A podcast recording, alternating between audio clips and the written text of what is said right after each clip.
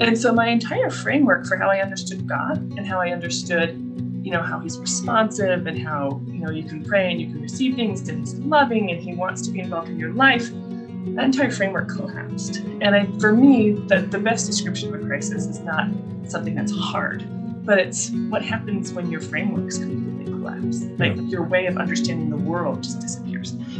So my framework collapsed and I just went, and it seems kind of silly. I think sometimes with faith crises, you're like, really, is that? But for me, that's what it was. Um, and everything just went quiet and I ended up so I just I just felt nothing and it was horrible. And then that created a really significant depression and then that led to a really significant anxiety. And then um, and it just lasted it just lasted. And about a year later, I was still in the throes of just feeling so dark and God's not here and there's just nothing. But at least I got to a space where I wasn't so sad and I wasn't so fearful. Or at least I was in a space where I could begin to challenge those things and begin to think about my thoughts. And that's when I sat down and started saying, okay, frankly, my big question was, is God worthy of worshiping? Does God exist? Because um, if he's not, then I'm out of here. Like, yeah. I'm not going to stay if this is the way that God treats people, then I'm not going to stay. land if they live righteously. It's time for another episode of the Cultural Hall, and excited to welcome in Emily Robison Adams. Now, she has four names, but she only goes by two. Uh, and some people even call her Lucas Adams. That's an inside joke. You have to be a part of the Patreon group to be able to understand what that is. Welcome, Emily. Thank you, Richie. Thank you for having me on.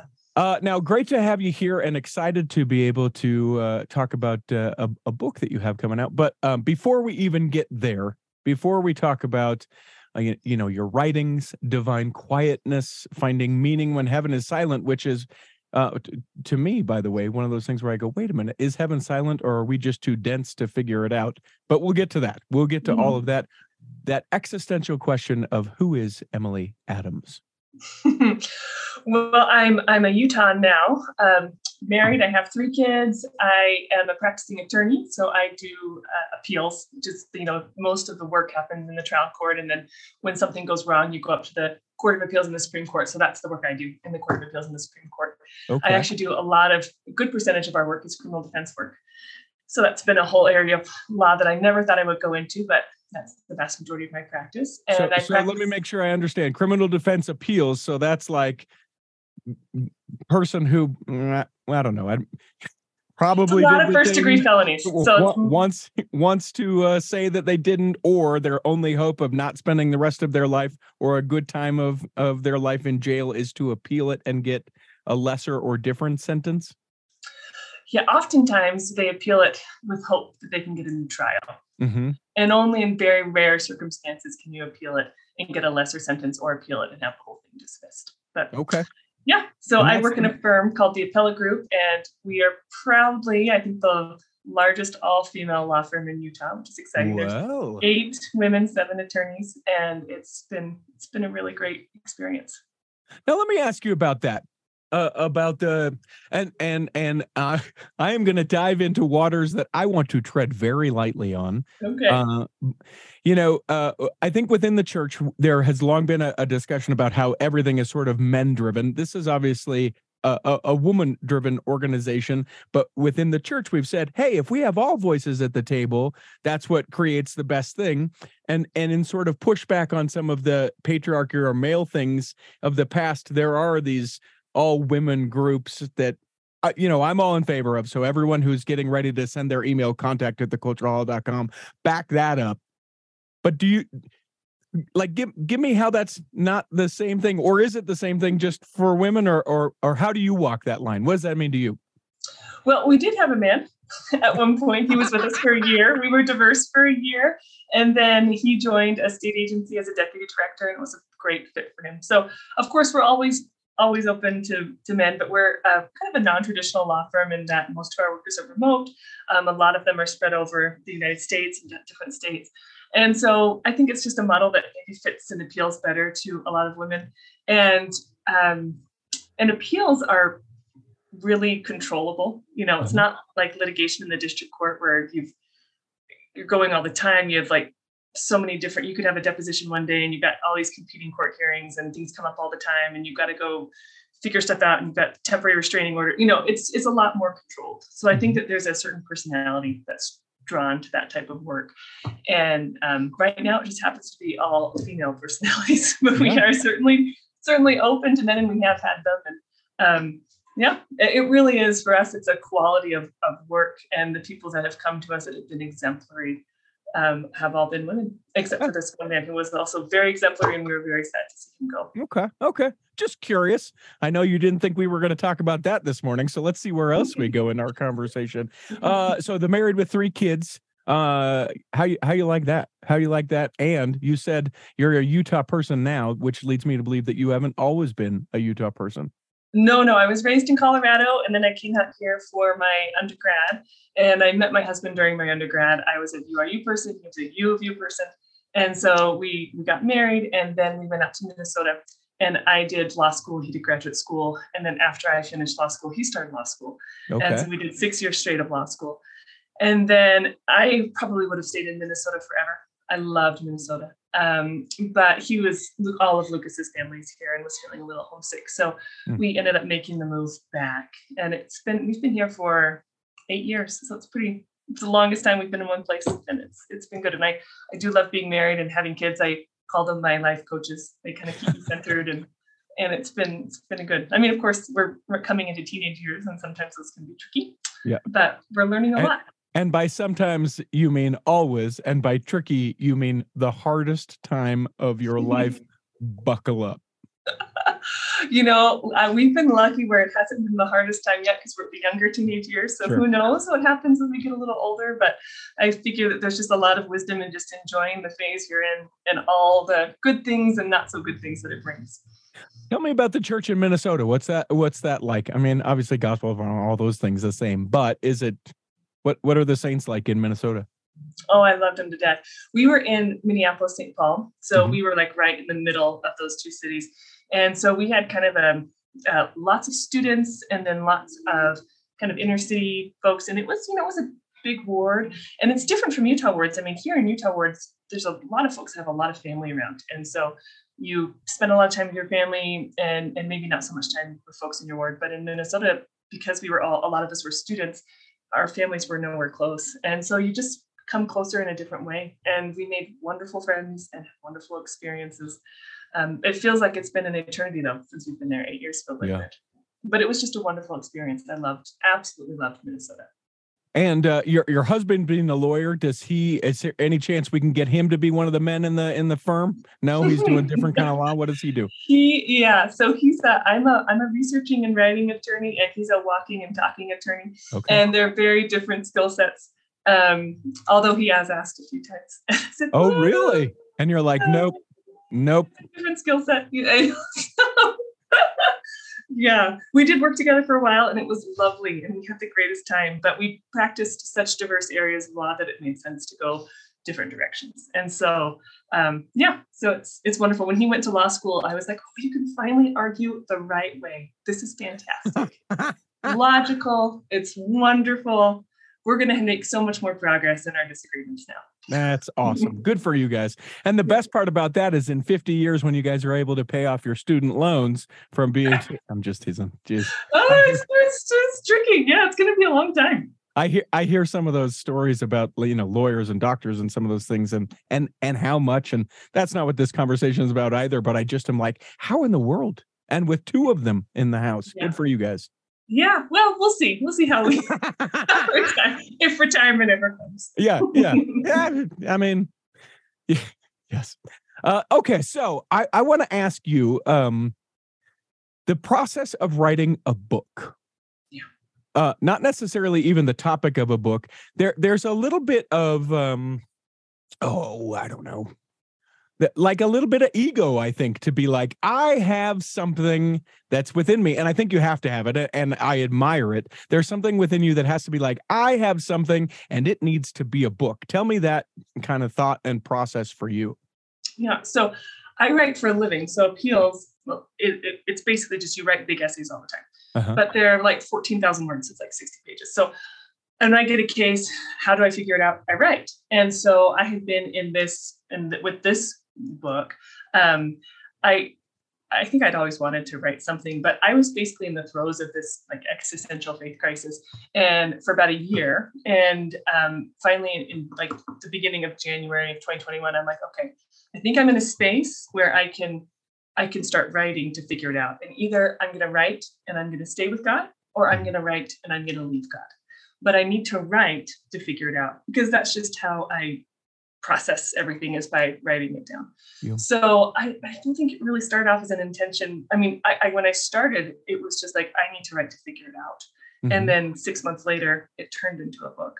But it certainly didn't start as I have figured it out and now I'm going to write it and share my wisdom with everybody. Mm-hmm. So it's very much a, a working process. And um, my mom will read it and she's like, I can I can see where you were. Like, yeah. like it's like a, it's a stream of consciousness. I just feel like this is you figuring it out as you're going along.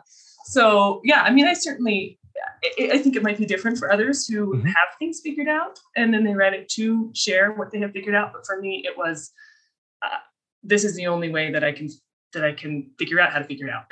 so I'm just going to sit here and write it and reorganize and think and read and write and see where I end up. And if I end up with God or if I end up not with God. So walk it back for me even further then.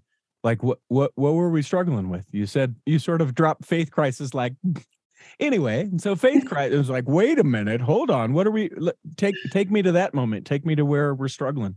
Yeah. So a year prior, I had well, for a couple years prior, I had, you know, there'd been this significant em- emphasis in our church about increasing our capacity and ability to receive revelation and um, you know it wouldn't be possible to spiritually survive without the guiding influence of the Holy Ghost. You know, it was just a really big influence in that. And although I had felt that certainly I felt the spirit in my life, I and things like that, I just never felt that I could get direct answers from God. And that for some reason at that point in time felt really important. That if I was going to spiritually survive in the future, then I needed to figure out how to get direct answers from God. You know, we hear all the time about, you know, this person comes along and deceives this person and they go off and they do weird things. And I'm like, it just seems really important if we're going to have this increased deception that I need to be able to pray to God and say, hey, like, should I, what do you think here? You know, sort of thing. Mm-hmm. So um, I had never been good at getting direct answers from God. In fact, I can only remember one. Mm-hmm. Uh, one time in my life where that's happened. And that really stresses my husband out when I'm like, you were not that one instance. and so um wait so, so what is the yeah. one instance? Are you going to tell me the one instance or do i have to uh, ask about it? Joseph smith is a prophet. That was okay. the one instance. that's it. How, yeah. tell, how but, what was that? Like tell me tell me what the scenario around that for you. So that was a very much praying about it and going in to get my patriarchal blessing when i was 16ish uh-huh. and having that come out in my patriarchal blessing. Like it was just like right there right next to each other. So it felt very much like a direct answer but everything else you know should I marry Lucas? It was just kind of like, well, there's just nothing. There was absolutely nothing. And um, going to law school, having kids, moving, you know, all of those really important life decisions that we want to bring God into, just nothing. Yeah. So I decided in, um, you know, the end of 2019 that I wanted to figure this out. So I said, you know what, I'm gonna I'm gonna pray for a revelation that I think would be really easy for God to give, which means I'm not gonna pray for Him to change any anybody or anything. Just I just want like a spiritual impression. So I decided I'm going to pray about whether the Book of Mormon is true. I, of course, said that prayer a lot, mm-hmm. frequently throughout my life. I've never had one of those experiences. And so I'm like, you know, it's about time. I'm in my 30s, it's about time. And so I read the entire Book of Mormon in six weeks because I thought that, you know, I need to prepare myself to. Sure. I need to put myself in the best position where I can receive this revelation. And I sat down and prayed in January of 2020. There was nothing. And I prayed a few more times and they got more frantic and just like, and there was nothing. And the only thing that I can say, Richie, is that it felt like I was in a big cast iron pot and the lid went on. Like it just oh. felt like there was nothing for, there was no answer here. And then everything went quiet, like the spirit mm. disappeared and God disappeared. And so my entire framework for how I understood God and how I understood you know how he's responsive and how you know you can pray and you can receive things and he's loving and he wants to be involved in your life entire framework collapsed. And I, for me, the, the best description of a crisis is not something that's hard, but it's what happens when your frameworks completely collapse. Like yeah. your way of understanding the world just disappears. So my framework collapsed, and I just went, and it seems kind of silly. I think sometimes with faith crises, you're like, really, was that? But for me, that's what it was. Um, and everything just went quiet. And I ended up, so I just, I just felt nothing and it was horrible. And then that created a really significant depression. And then that led to a really significant anxiety. And then, um, and it just lasted, it just lasted. And it took me about eight months to start talking about it because I didn't understand what was happening mm-hmm. and I didn't understand how I was feeling. And it took me several months to go in and I got some help um, because I realized I had a friend who was like, you know, you might be feeling some depression. Maybe this could play a role in how you're thinking. Um, so I got some help for my mental health. And about a year later, I was still in the throes of just feeling so dark and God's not here and there's just nothing. But at least I got to a space where I wasn't so sad and I wasn't so fearful, or at least I was in a space where I could begin to challenge those things and begin to think about my thoughts. And that's when I sat down and started writing and started saying, okay, frankly, my big question was, is God worthy of worshiping? Does mm. God exist? Because um, if he's not, then I'm out of here. Like, yeah. I'm not going to stay. If this is the way that God treats people, then I'm not going to stay. So that was the question that I sat down with and started writing about. Uh, let's take a break right here and let's uh, let's uh, start to flesh out some of the things that uh, that you figured out that you started writing and maybe some some stumbling blocks along the way. We'll come back and do that in the second block of the Cultural Hall. Hey, you guys, wanted to talk to you about a new voice app on the Amazon Alexa. It's made by the church, that is, the Church of Jesus Christ of Latter day Saints, and it's geared for kids and grandkids aged 4 to 11. It's called the Friend Magazine Skill, and it allows your kids to play the Friend Magazine from an Amazon Alexa smart speaker.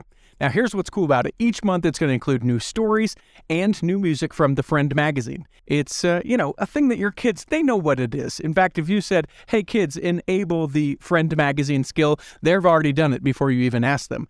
And the best part is, it's free, it's built by the church, so there is no advertisements or any content that you need to worry about. And it's a fun, great way to help your kids learn about the gospel of Jesus Christ. It's called the Friend Magazine Skill be sure to enable it on your Amazon Alexa smart speaker. Hi, friends. Dan the Laptop Man here from PC Laptops. You can get a brand new PC Laptops desktop, and they start at only $29 a month. And it comes with a lifetime warranty. Just check us out at PCLaptops.com. That's PCLaptops.com here in this second block of the Cultural Hall. Remember, you can always uh, leave us a review, and we encourage you to do so. Don't make your listening of the Cultural Hall be passive, make it an active listening. Now, you can send us an email, contact at theculturalhall.com. That's the thing you could do.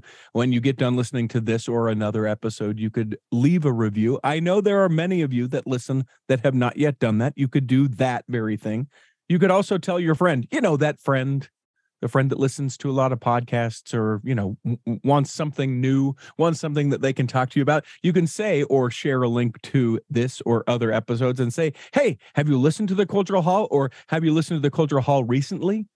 Since we've been around for 12 years maybe they haven't listened maybe they listened in their youth and haven't been back. The point is do something with your listening of the cultural hall and you can find uh, all, all of that uh, at theculturalhall.com emily Yes. I want to make sure that I understand uh, completely.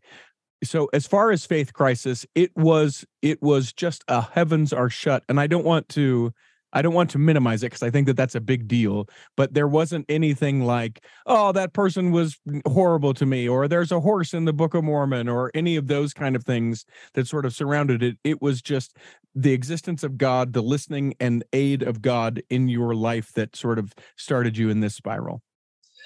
Yes. And, you know, I am very, was very aware and am very aware of a lot of the problematic church history and policies and things that still kind of eat at me. Mm-hmm. But in my mind, that was all, I could swallow all of that if mm-hmm. there was a God that was in charge of it. That was okay.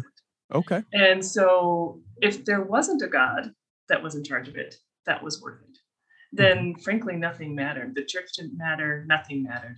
So it's interesting. I do think that there's a lot of folks that have a faith crisis where it's more church oriented, um, you know, history focused or particular leaders or something like that.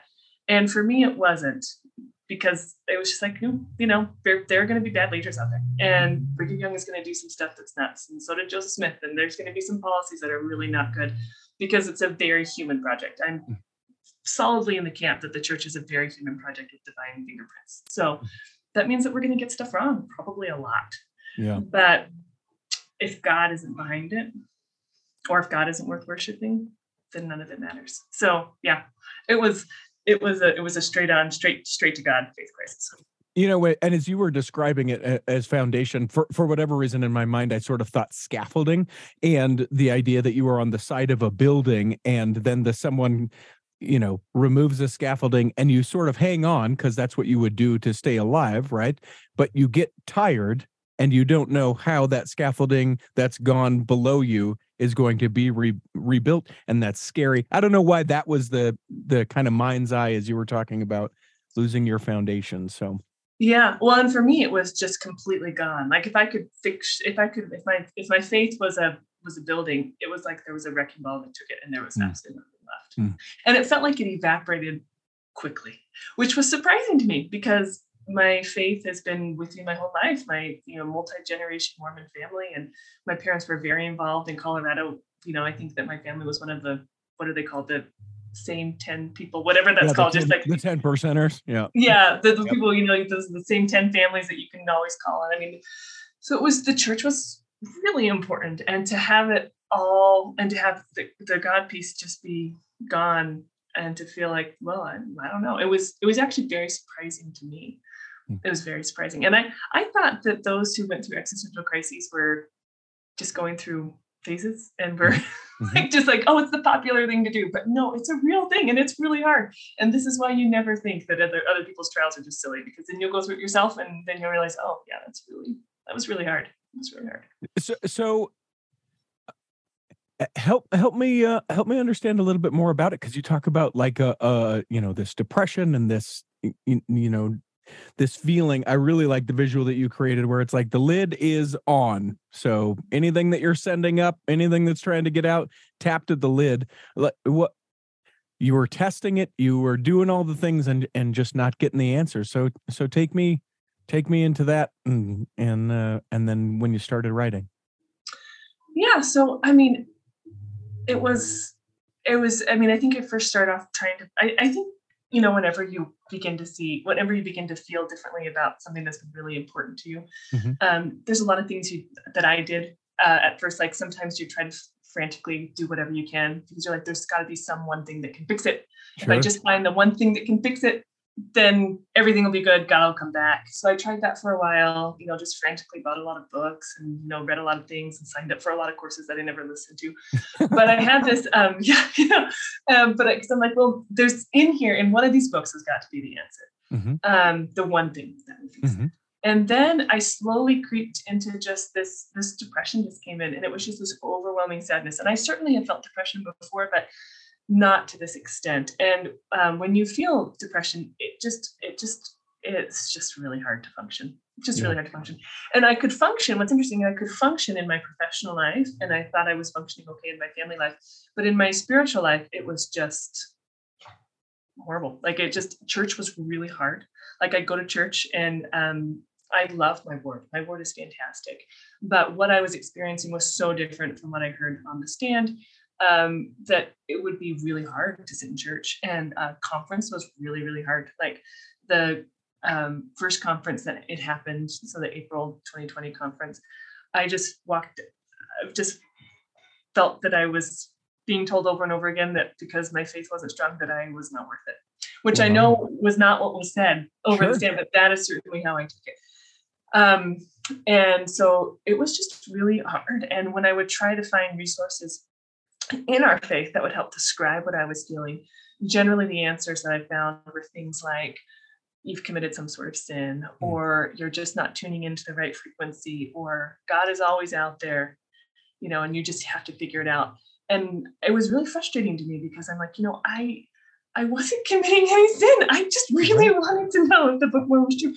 And then, um, and then I was like, I've been trying all these things. I have no idea what the right frequency is. Maybe I'm just defective. And that was really kind of the word that came back was I'm just defective. Hmm. Um, so it was kind of like, I don't know if I like God at all, and I must be a defective person were kind of the two kind of reigning thoughts. And um, one thing that really helped me in the process was actually stepping outside of um, kind of our the, standard books or answers in our faith and seeing what other faiths have said. And so I picked up um, Mother Teresa's book, you know, the one that was written after death, where it published all of her letters, where it talks about her dark night of the soul and how she felt so close to God early on in her life. Mm-hmm. And then, you know, she got to this point where she felt like God had disappeared and she didn't understand. And it was so painful. And all she wanted to do was connect with God, and there was nothing there. And um, that actually really helped to just be like, oh my gosh, there are other people that feel this way. And it kind of opened up an entire world of, of literature for me that's actually like, so the dark, that's called the dark night of the soul in the broader Christian tradition. And there's a lot out there about the dark night of the soul. And I certainly don't want to put myself on anywhere close to that same plane, but it was just really nice to have another way of approaching this feeling that, you know, it's possible that God could go quiet and that you could learn something from the quietness that you couldn't learn if God had answered. Because there's a lot of, you know, sometimes at least when, when I look back, there's a lot of our religious experience that we sometimes contribute to our own righteousness. We say, mm-hmm. because I did this, then all these amazing things happened. And certainly that might be true in some contexts. But one thing that this has taught me is that God's will is important over everything. And that you really just have to give it all to God. That, you know, I, in, even if I think I'm doing the best I can, I'm the most righteous person ever, I can't control God and I can't make him do things.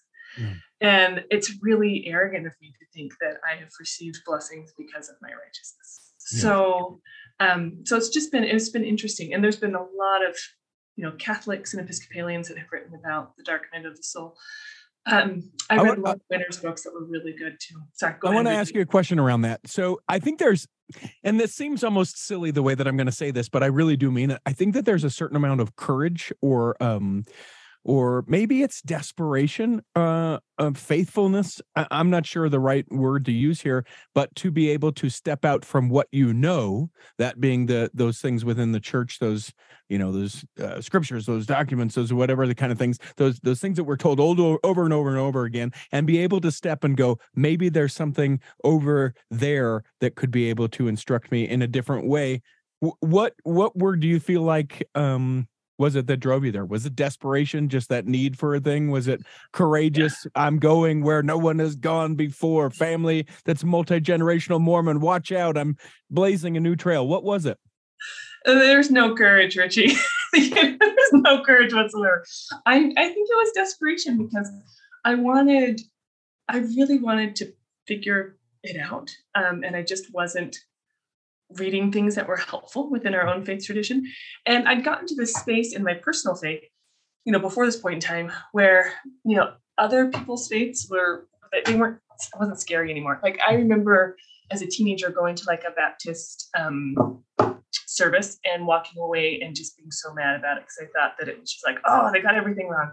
but I actually love going to other churches services and I hadn't really dug into the literature of other faiths but I had, I mean, one of the most beautiful experiences I ever had was in um, St. Paul's Cathedral during Evensong in in London. I mean, it's just like there's there's so much good out there, and so I think that it just seemed like I was already in a space where I was willing to look at other things and realize that you know there's goodness everywhere.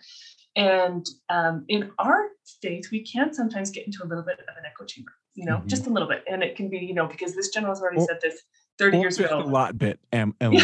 or just a lot bit. I mean, just a little bit sometimes, but also just a lot bit sometimes. So we can get in this echo chamber and it's it it's, can be okay. I mean, it's it's okay, but I think that I just was not finding anything that was helpful. And so I like to say that it was the Episcopalians and the Catholics and the Buddhists mm-hmm. that kept me with God it, and you know certainly there were some um, LDS authors that were super helpful. Mm-hmm. Um, you know, I really liked Wendy Ulrich, and she's a um, psychologist. yep. Previous guest of the Cultural Hall. You can find her episode. Yeah. We visited with her a while back. Yeah, she's wonderful, and she wrote this book called "Let God Love You," and it's fantastic. I highly recommend it. And I did not find that until like way far into it, like maybe like 18, 19 months into this whole, maybe, maybe 14 months. Anyway, but it was in the writing process, a friend had picked it up and said, you should read this book too. And she talks about how, you know, withdrawal is a natural stage of relationships. Like you have a honeymoon phase, and then you have like the power struggle stage, you have the withdrawal stage, and then you have an acceptance stage. But she talked about in like normal marriages, mm-hmm. successful long term marriages, I think the statistic was over 60% of problems never get solved. And wow. so you're in the power struggle stage, over 60% of your problems don't get solved, and that can lead to withdrawal, where you're just like, maybe this person that I married is not the person that I want to be with. And that can last a long time. And she talks in that book about her own struggles with God, which I thought were incredibly powerful. And then you get to the acceptance stage, which does not mean that the problems are solved. It just means that you've accepted your spouse for who they are, all the messiness. And mm-hmm. so she talks about how this can apply to our relationship with God. And that was really helpful too. It was helpful to be like, you know what, this could also be a really normal part of our relationship. It feels like a really awful part of the relationship.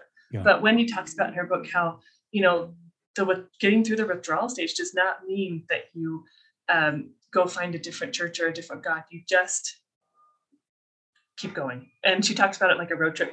And she's like, you just put your tires on the road and you keep driving. A newer car is not going to make it better. a different location is not going to make it better. You just keep going and you just get through it.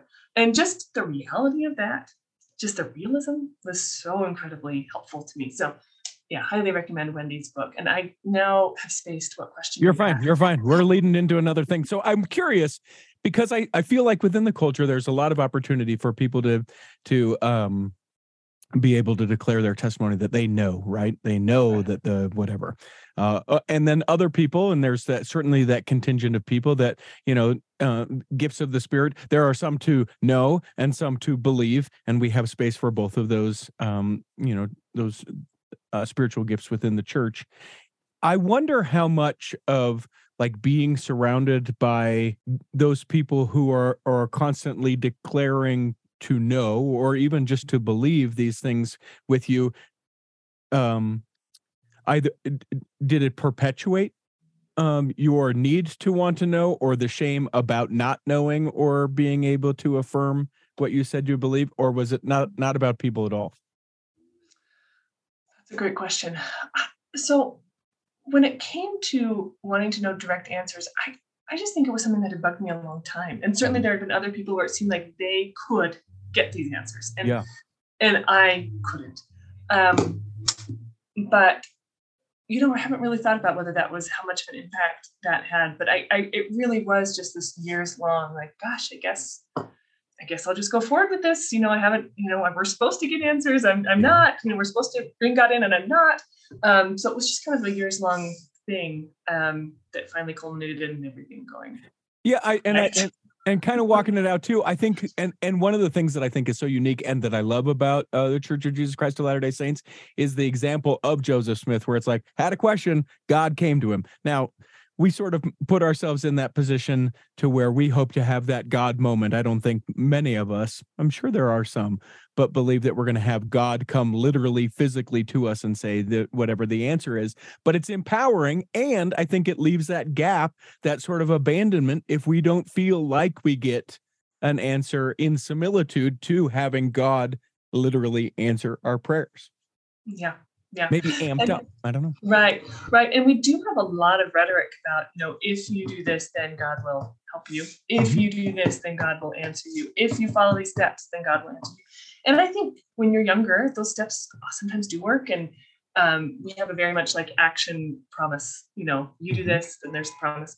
Um, and that can be helpful, but it can also turn God into this transactional kind of God where all I have to do is like, these are my things, and then God is required to respond to me in this particular way. Mm-hmm. And I think as I, one big thing I had to jettison uh, in this, you know, writing process was, oh my gosh, I am viewing God as basically like a vending machine. Like if I do certain things, then he'll do certain things. And what's tricky is that you read the scriptures, and there's certainly scriptures that seem very, very transactional.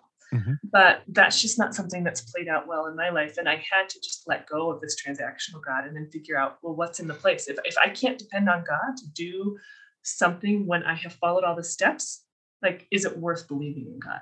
Mm-hmm. And so I had to wrestle with that for a while and be like, what, what, what God takes its place? And what, I mean, do I really like that God if I can't say, hey, if I do these four things, then you're going to do this? Mm-hmm. So, um, yeah, I mean, I think there certainly is a culture around it. And I think for some people that's that is their relationship with God. I think people, some folks really do have a very like they do this and God shows up in this particular way.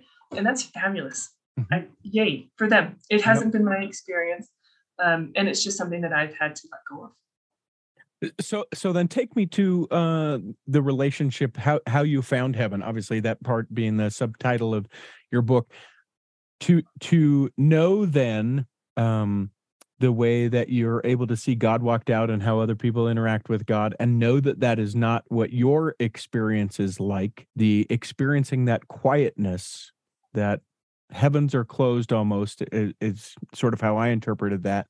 Obviously you don't presently believe that they're that they're closed. So how how are you able to have that connection in that in that quietness in that it doesn't show up like it does for other people yeah so there was a good part of the quietness where i just felt that heaven was gone god was gone god wasn't worth it i was super angry um literally angry really mad like oh i was mad yeah i was super mad i was mad at uh, the church uh-huh. i was mad at god if God existed. It was kind of like if you exist, you suck. Yeah. Which is, I mean, I know, and and it was kind of what it was. I mean, to be very forthright, that's what it was. Um, I was now, really. Now, now let me ask you: Does your husband sort of, uh, does he, you know, walk out and is his faith sort of like do do a thing, receive a thing? Uh, like how how does it play out for him? And was that uh tumultuous for the two of you and how you engage faith because you were having this struggle and maybe he wasn't? So he did a really nice job of not freaking out. And if I had one piece of advice I'd give to people who have a loved one or a friend who's going through a faith crisis, the best thing you can do is just not freak out. Um, what did not got, what did not freaking out look like? I think that people uh, right, like I think sometimes when, especially when you're in a marriage relationship or a family relationship, you see eternity, and when one partner or child or parent or whatever is you know questioning, then we can say like, oh my gosh, my eternity is going to look different and they're going to be gone forever. And, it can just cause a spiral of this is awful, like I'm losing them forever. Um, and then that can cause some problems. Like you can you can feel like you can feel controlling, it can cause a little anger on that other person's side. you know, it can just cause a lot of problems in the relationship. So um, Lucas did a really nice job of not freaking out. And um, and our conversations sometimes where he also got to a really good point where when I was frustrated, he would say, Is this a listening conversation or is this a conversation where you want me to push back? Yeah. And um, so we got a really smart husband move.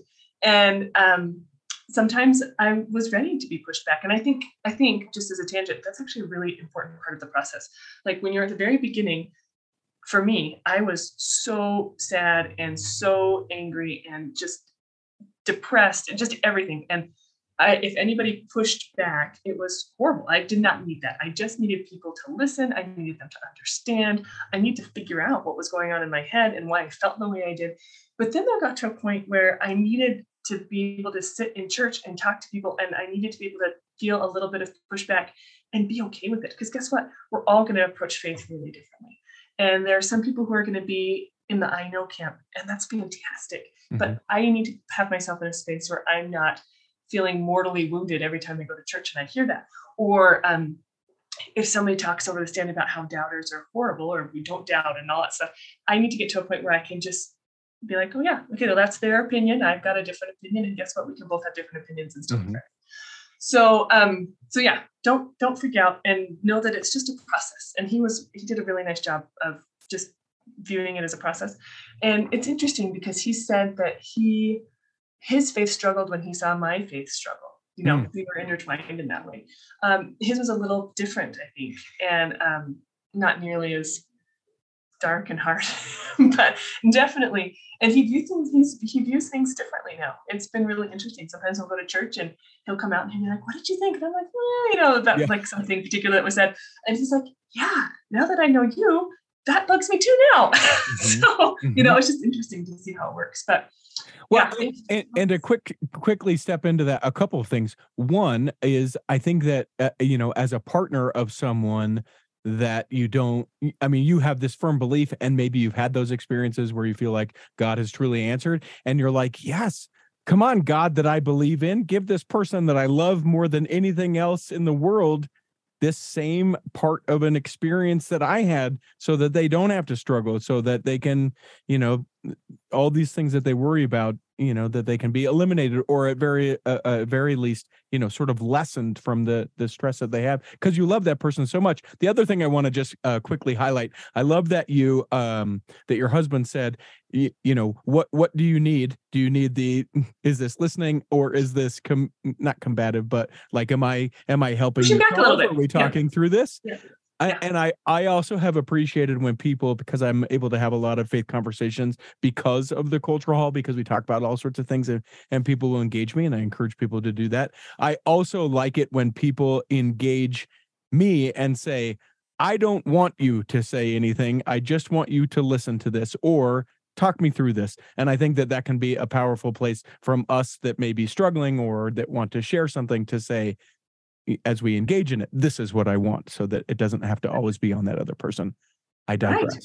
Oh no, it's so true. And I think that we all have this natural inclination where we want to fix people. Mm-hmm. And especially when you get in the faith context, it's like, well, if you just do these four things, everything's going to be fixed. And I just think that when somebody is like when, when I was feeling in a really dark space, I didn't want to be fixed. I just wanted to be sad. I just mm-hmm. wanted to be sad. I just wanted to be upset. And I wanted to work through it at my own pace. There was no fixing.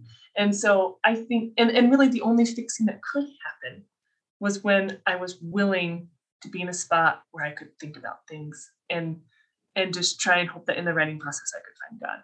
But it, I had to get there on my own. Nobody could push me there. So yeah, we'd love to fix, but fixing well, unfortunately and, yeah and and no one ever gets fixed when someone's trying to fix them. That's my favorite part. Yeah here's the solution. You're like no i'm even if that is the 100% right thing to do i'm not going to do that because i'm not ready or willing to do that at this point right? I may eventually get there. So so you you decide that you're going to write to figure this out to walk this through to to be able to do it take take me to as you're first starting to either take um, fingers to keys or pen to paper what what did that look like in the early early process of this? Yeah so what i decided was that i would spend the first half hour of my workday writing. So i get all the mm-hmm. kids off to school and go to work spend half an hour. And um, that was great because it, it seemed doable and it you know you're not spending your whole day working on this and you know life has to happen right and so the first little while it was um, just a lot of disjointed thoughts and paragraphs and questions and um, and then i spent one weekend early on going through a bunch of the books that i had read and just pulling out things that were helpful and stuff that I had read in that prior year and stuff that I had read years prior. Like um, I had read Planted by Patrick Mason years prior, mm-hmm. and I pulled that out and I found you know the stuff that I had highlighted and I'm like, wow, this is good. Like I need to revisit this book because it's good. Um, and I spent some time just kind of digging into what other people have said and kind of categorizing it into things. And and I would just say, okay, the first thing I need to figure out is doubt. Like I have, it seems like we have a rhetoric where doubt is bad. Mm-hmm. And if I'm doubting, that means that I can't be faithful. And um, my questions are definitely doubts. They're not just these faithful questions. They're definitely doubts. I definitely mm-hmm. doubting God. I what do I do with it? So I think I spent the first two months or maybe three months just thinking about doubt and coming in and writing for a little while and and putting it down and thinking and then rewriting and rewriting and rewriting and rewriting and rewriting. And at the end of two or three months, I got to a point where I thought, you know what?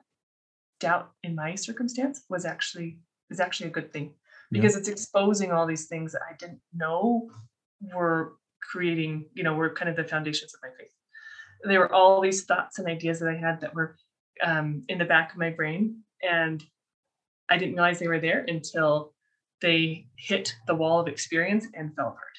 Yeah. And um, yeah, so that's what that's what the process looked like. So it was just a half an hour every workday wow. for you know six months. I really struggle with the the uh the phrase that has become popular, the doubt your doubts. And uh like to me, I'm just like explore them and figure them out and study them out. And maybe that's what was meant within that. But like t- to me, I I feel like it's so I I recently uh, renovated a home And if you don't pay attention to where your roof is leaking, you're going to find yourself in a big problem. I'm not saying that that's what happened to me, but that's 100% what happened to me. And you can't just be like, well, I don't know. I don't know if that's leaking. It's like, no, that is a thing that needs to be addressed that I need to find out why it's happening, what it is, be able to patch it. If I can't patch it, I need to get a new roof and be able to do that. And and, I think that for some, it can feel super lonely to be doubting because there's so much spoken about not doubting that we feel like we are the only one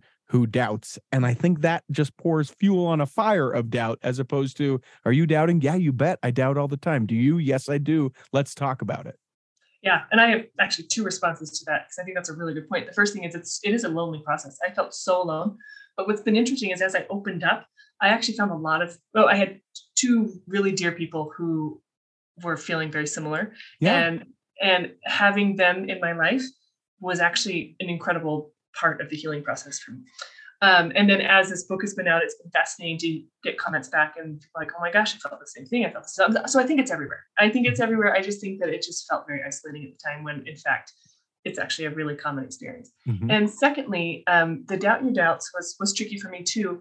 And one thing that I really liked was um, Thomas McConkie, who we talked about earlier, and, mm-hmm. and Brian McLaren. So Thomas McConkie wrote a book called um, Navigating Mormon Faith Crisis, and Brian McLaren wrote a book called um, Faith After Doubt.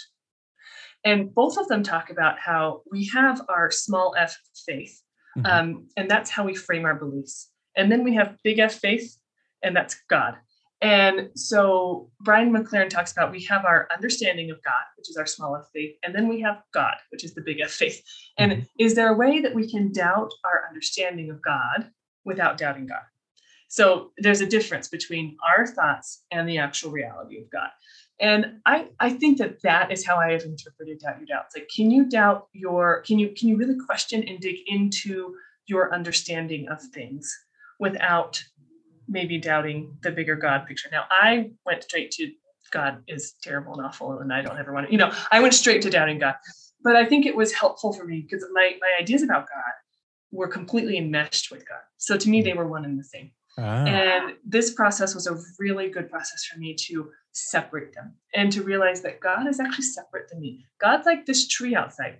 No matter what I think about the tree, I'm not going to become the tree. My thoughts are not going to become the tree. Mm. The tree is the tree. And so that's what God is. Like he's it's just he's this separate thing from me. And my job is to get my thoughts as close to the reality of God as they possibly can be, knowing that we're on completely different planes and that's gonna take a lifetime, if not an eternity of effort. So I think that it's so that's the way that I've interpreted it. And I actually right now think that doubts are good. And they, the thing is, they can be scary. And I sure. think that when people do begin to question things, there are going to be those who leave um, some for very good reason. But I have really latched on to this idea that God can redeem anything. So sometimes I think that redemption means that you do leave for a while and you figure it out and you come back. Or maybe the coming back happens at a later point. I mean, I just think that God can redeem anything and He can make everything work for your good. So that means that doubts can work for your good. And I kind of look back at my old self pre existential crisis mm-hmm. and and think wow you know I, I am grateful for that person I was, but I also was probably kind of arrogant in a lot of ways. Mm. And and thought that maybe I was more righteous than I really was. And I could cover up some things because I felt good on Sunday, you know. And having gone through this, it just kind of strips you of all of that pretense. And you just are some people call the dark night of the soul you just are naked before god which is kind of an awkward thing but it's just that whole idea of it just strips you of of all the things that you thought you knew and mm-hmm. gives you the one thing which is i don't really know anything and guess what it's okay it's actually okay I want to take another break. When we come back, uh, I want to talk about how you find heaven now. And there's three questions we ask everyone who steps into the cultural hall. We'll ask those of you. We'll come back and do that in the third block bestdjinutah.com. It's been a while since we've had a new one of these, and I apologize for that. It's because I've been so busy DJing events all over the country. Uh, but especially here in Utah, been able to do some great, uh, you know, weddings. I've done a, a, prom or two for different listeners of the Cultural Hall. I love it when you uh, reach out to me at bestdjinutah.com or uh, you can find the phone number online as well. I would love it if you say, hey, I heard about you on the Cultural Hall, because maybe, just maybe, I give a Cultural Hall discount uh, all sorts of events. It doesn't have to be a, a, wedding, it could be a community event. Maybe it's a ward or youth activity. I'm doing one of those this summer. In fact, just lock the deal down on that. Uh, whatever it may be, if you need music to accompany your event or you just need a great MC, I would love to be able to help you out.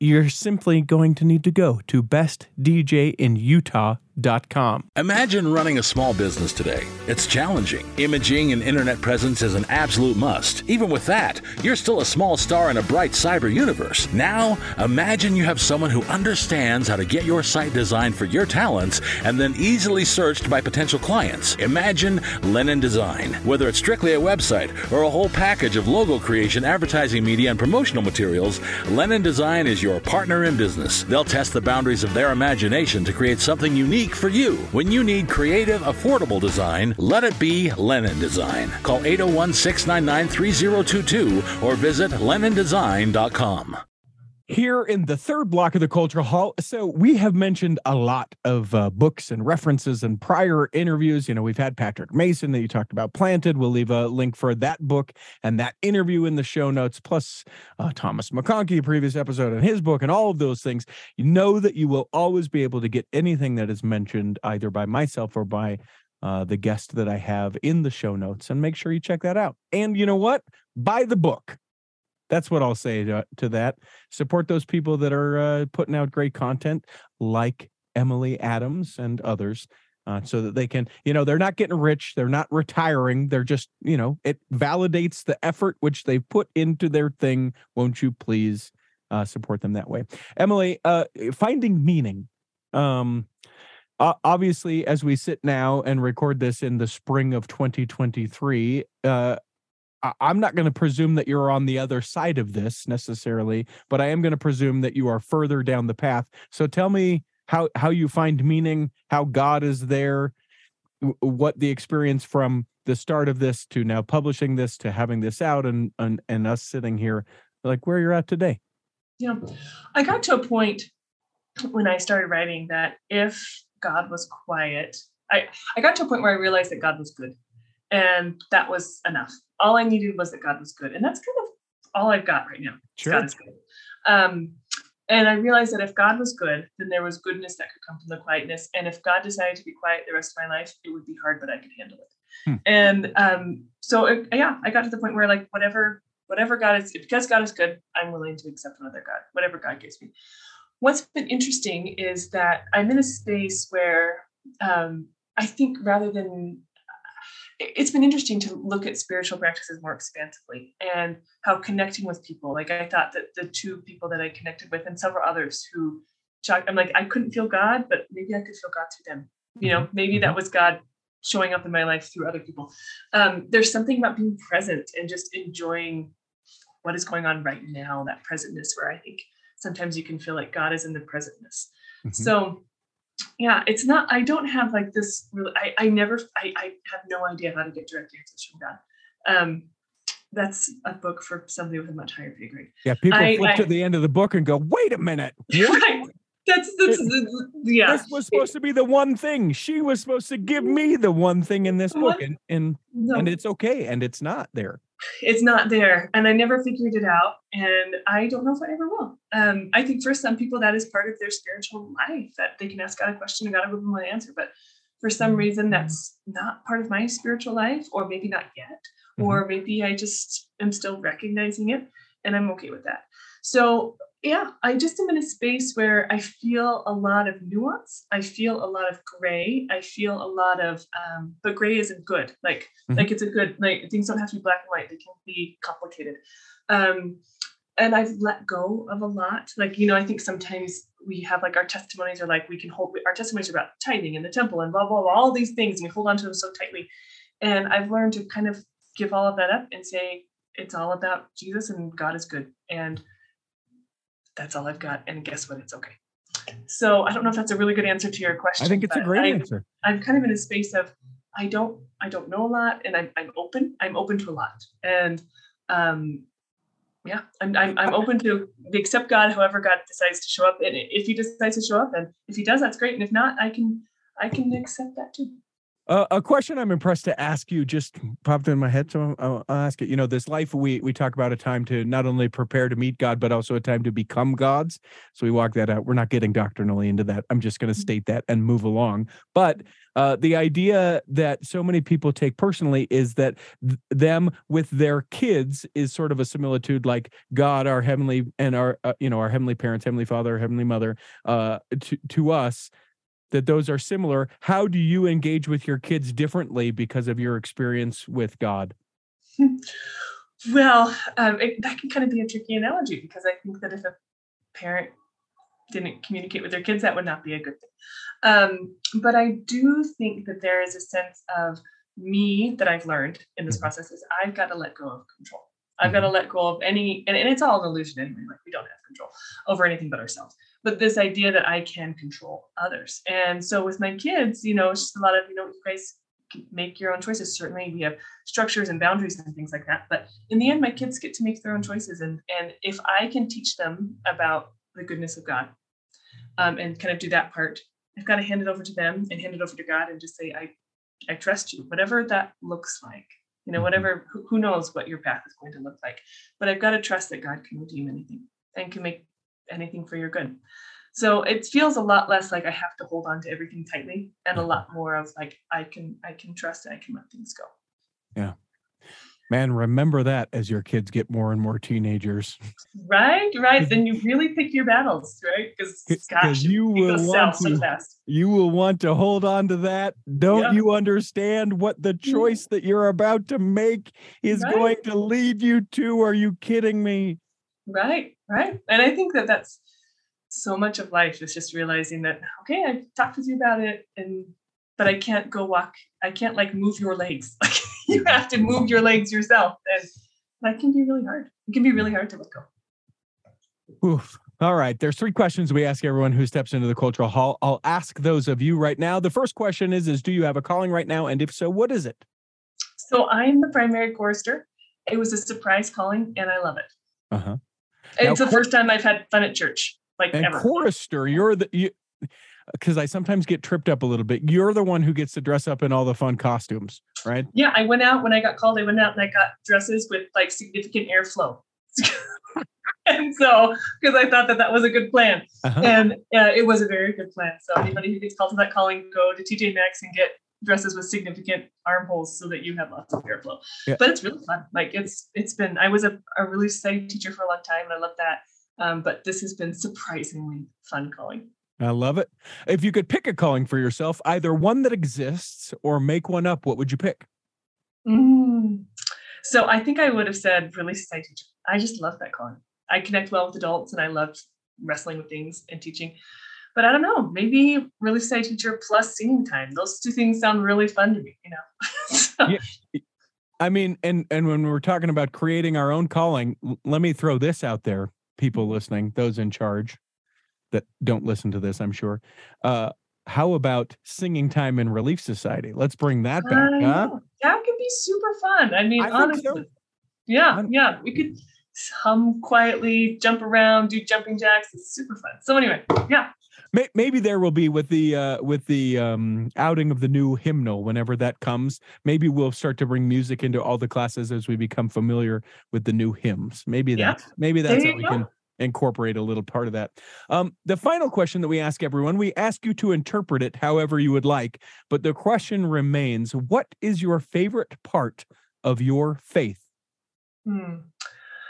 My favorite part of my faith is realizing that faith isn't about knowing things and being a 100% believer all the time. It's about being in the ring and wrestling with God.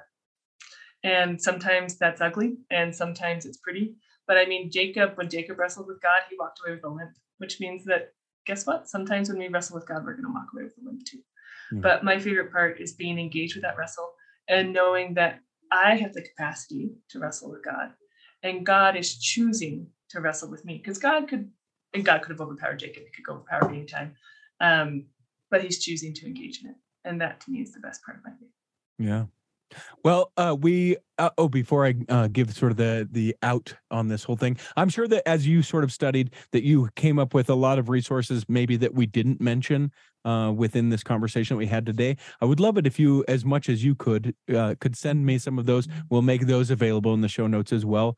I know that people listening to that will certainly appreciate your hard work, and there's no re- reason to reinvent a thing. If you've already done it, let's share it with folks uh, if you're willing to do that. Uh, we hope that this episode has nourished and strengthened your body. That if you're not healthy enough to listen this week, that you'll be healthy enough to listen next week, and that when the time comes, you will be able to travel home in safety. In the meantime, Chris at Alpine Lakes Travel, Rick McGee, Debbie Wanless, and Chocolate Cake Bites podcast will be saving a seat for you on the back row of the Cultural Hall. Save me a seat, it's sure to be neat on the back row. We really gotta go on the Cultural Hall show.